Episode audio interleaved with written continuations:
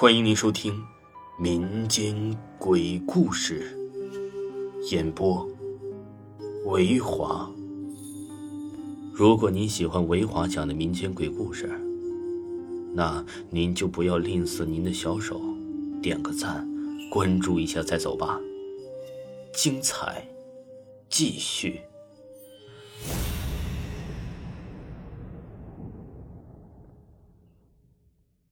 当当。黎明的曙光刚刚照进小杰房间外面，外面呢就响起了一阵阵急促敲门的声音。小杰呀，都什么时候了，还在睡觉啊？虽然刚放假，你不会打算就这么睡一个暑假吧？赶快起床！而就在这个时候，门外响起了一个中年妇女的声音，而房间里面还没有起来，小杰听到这声音就抱怨了一句。然后还是慢条斯理的在起床。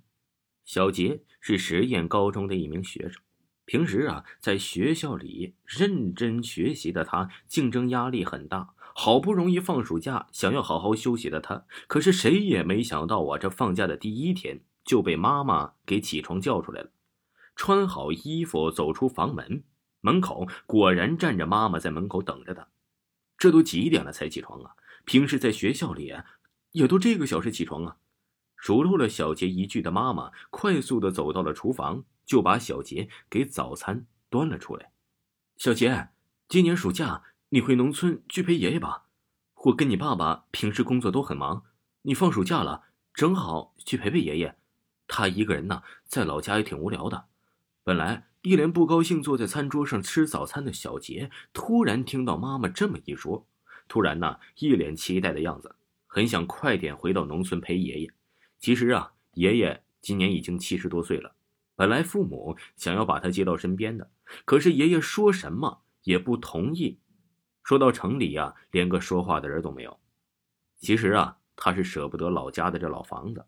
而小杰呀，这么急着回去，当然也是为了这个老房子。据说这房子呀，是在民国的时候就下来的。那时候，爷爷的祖上是一个很有名的地主，可是后来呀，解放以后，家道中落，家里就只剩下了这个老房子。据说呀，这个房子是民国时候就下来的。那个时候，爷爷的祖上是一个很有名的地主，可是后来解放以后啊，家道中落，家里面呢就只剩下了这个老房子。而解放以后啊，很多人都打着这个老房子的主意。尤其呀，是拿着开酒店的三到四次来找小杰的爷爷，可是啊，小杰的爷爷都一一谢绝了。后来呀，就再也没人来找了。而小杰从小就是在这个老房子里面长大的，虽然呢老房子都是用木头做的，但是他却冬暖夏凉，甚至连个蚊子都没有。住在那里呀，还真是个避暑的好地方。所以，当小杰的妈妈说到小杰呀，他于是就毫不犹豫地答应了。妈，那我今天就去好不好啊？反正早晚都一样。于是小杰说完以后啊，就满脸期待的眼神看着妈妈。而妈妈想了想，最终还是点了点头。看到妈妈同意以后，顾不上吃饭的小杰，于是啊，又急急忙忙的跑到房间里去收拾东西去了。看着小杰的妈妈一阵无奈的摇了摇头，去收拾东西去了。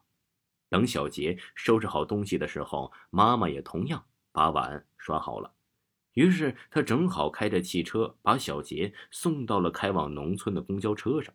坐在公交车上的小杰呀，心里真是说不出的高兴。今年夏天终于再也不怕炎热了。想到这里的小杰呀，竟然得意的笑了起来。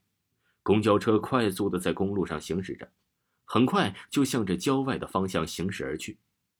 其实啊。小杰离爷爷家的距离呀还是很远的。从早上出发的汽车，终于在大天黑的时候啊，就赶到了爷爷的家里。爷爷同样早早的就在汽车那里啊等小杰了。看到这个一年也难得见到一次的孙子呀，爷爷的心里不知道有多甘心。于是啊，小杰就跟着爷爷回到家里去了。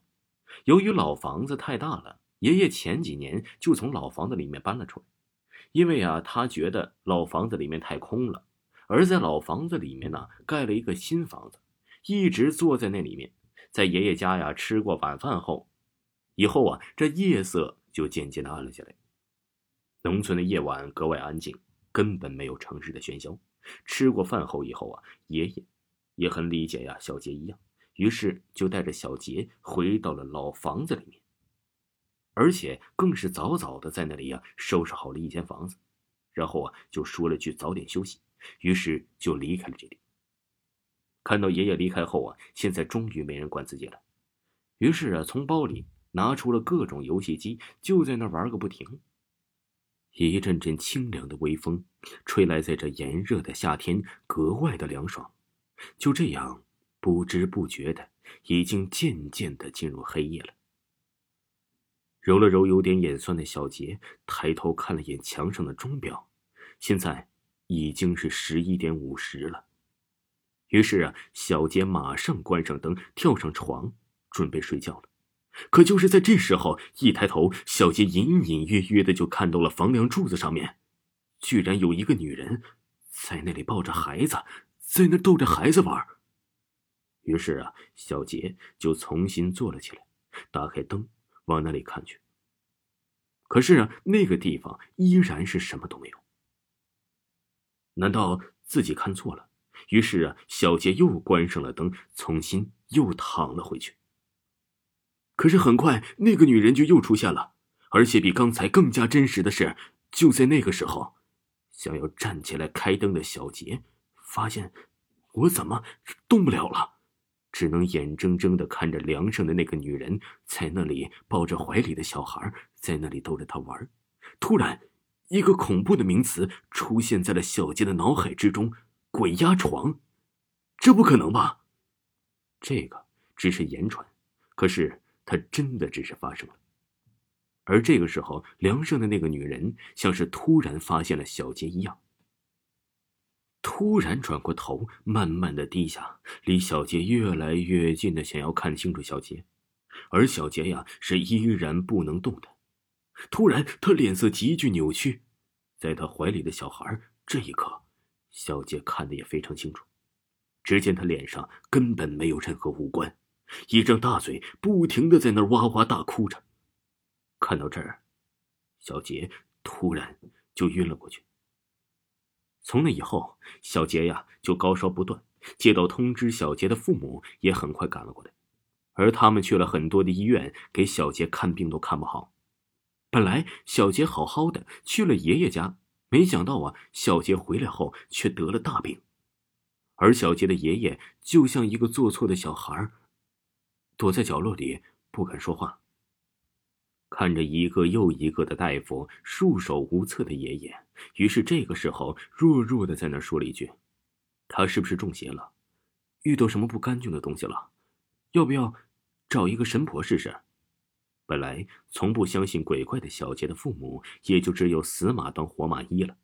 很快呀，爷爷就把村里面的神婆请了回来。看着穿的奇奇怪怪的神婆的小杰的父母啊，心里都有点担心了。他真的可以治好吗？于是啊，在那个神婆的治疗下，小杰居然奇迹般的退烧了。